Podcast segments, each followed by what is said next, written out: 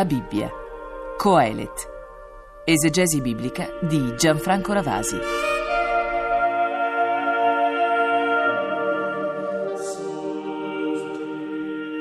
Si conclude oggi la nostra lettura del libro di Coelet. Abbiamo davanti a noi le ultime righe. Capitolo dodicesimo, versetti 9-14. Ma queste ultime righe non sono dell'autore non sono di Coelet, sono state apposte al libro dall'antico editore. Si tratta di quella che noi potremmo chiamare con un linguaggio moderno la postfazione. In essa vedremo innanzitutto un profilo biografico essenziale di Coelet. Coelet si dice è stato un sapiente. Si fa anche un cenno alla sua opera. Si elogia la missione dei sapienti. C'è anche un monito sui libri, i libri che sono troppi e quindi tante volte sono inutili. C'è un monito anche sulla sapienza e la ricerca della sapienza. Ma soprattutto la cosa che più interessa in questo brano finale, in questa specie di epilogo, di postfazione, è il tentativo di ricondurre l'insegnamento di Coelet, che abbiamo avuto occasione di dire a più riprese, è provocatorio, è sconcertante, di ricondurlo nell'interno del fiume tradizionale della sapienza. Infatti si dice, guardate, Coelet ha detto tante cose, però il succo del suo discorso, si dirà proprio esplicitamente, la conclusione di tutto quello che c'era da dire e da ascoltare è questa ed ecco la conclusione di questo redattore finale del libro. Primo, temere Dio. Secondo, osservare i suoi comandamenti. Terzo, tener presente il giudizio finale delle nostre opere da parte del Signore.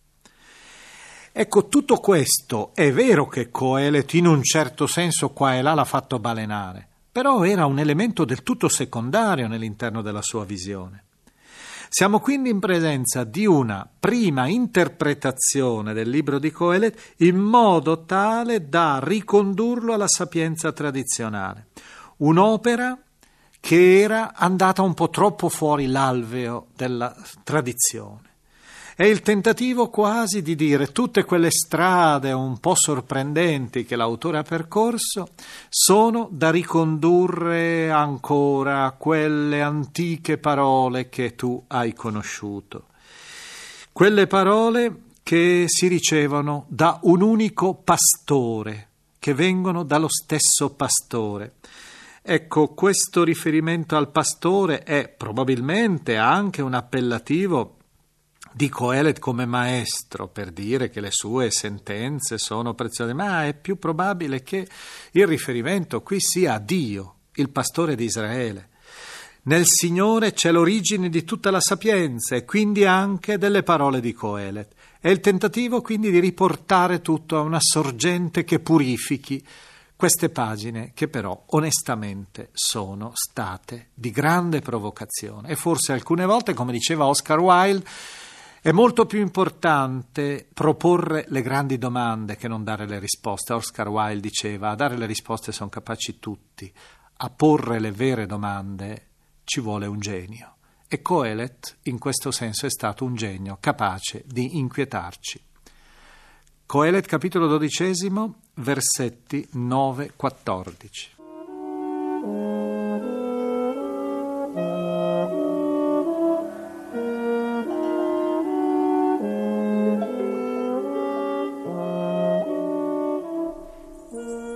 Coelet, oltre ad essere un sapiente, insegnò anche la scienza al popolo. Ascoltò, meditò, scrisse molte massime. Coelet si sforzò di trovare parole piacevoli e scrisse la verità onestamente. Le parole dei sapienti sono come pungoli e come chiodi ben piantati sono le raccolte delle loro sentenze le une e le altre vengono dallo stesso pastore. Da ciò che va oltre questo, figlio mio, fa attenzione. Non si finirebbe mai di scrivere libri su libri e il molto studio logora l'uomo. Ecco la conclusione di tutto quello che c'era da dire e da ascoltare. Temi Dio e osserva i suoi comandamenti, perché questo per l'uomo è tutto. Dio giudicherà ogni azione, anche quelle nascoste, sia buone che cattive.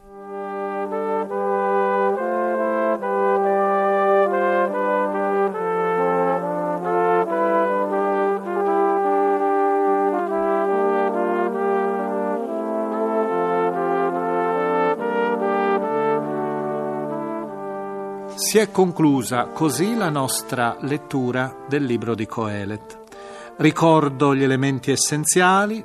Il termine Coelet è legato ad una radice ebraica che indica il convocare un'assemblea e quelli che hanno ascoltato Coelet sono rimasti un po' sconcertati per il suo insegnamento sorprendente. Abbiamo visto che c'è stato soprattutto un termine ebraico che è risuonato 38 volte nell'interno del suo libro, posto in apertura e in conclusione, è Hevel, Quel libro che è stato reso dalla tradizione con vanità, mentre in realtà rimanda a qualcosa di vuoto, di inconsistente, come il fumo o la nebbia.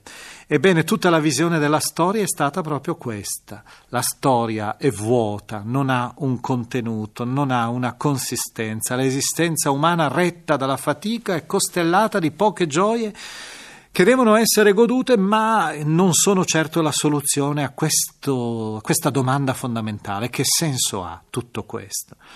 Ecco, Coelet non è un sapiente pessimista disperato, non è un maestro del sospetto senza sbocco, è uno che indubbiamente ci invita a non accontentarci delle spiegazioni di seconda mano, a guardare in faccia la realtà con realismo e nell'interno della Bibbia è certamente incastonato in un percorso che avrà subito dopo, per esempio, niente meno che il Cantico dei Cantici, cioè una visione solare, una risposta positiva.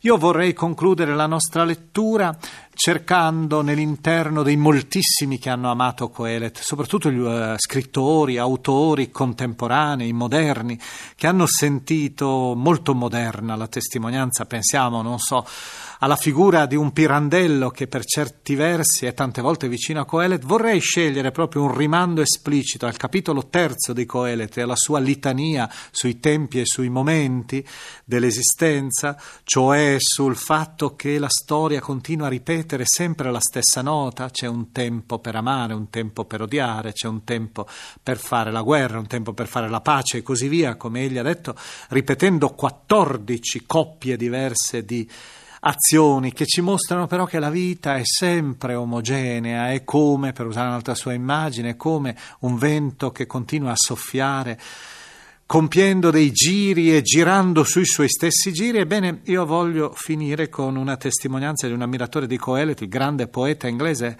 Thomas Eliot, il quale riprende così quella litania sui tempi e sui momenti di Coelet. Lo riprende in una sua poesia.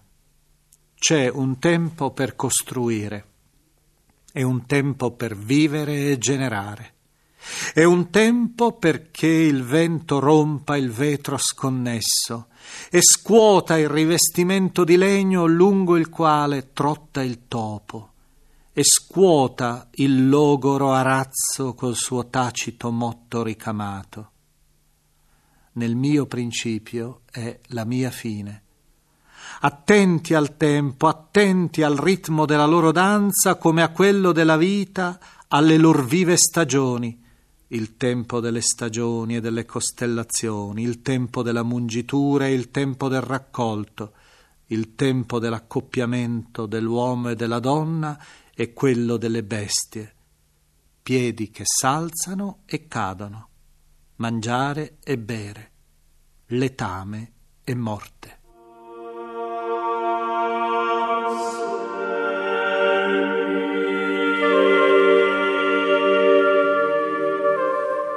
Abbiamo trasmesso La Bibbia, Coelet, esegesi biblica di Gianfranco Ravasi, lettura di Alarico Salaroli.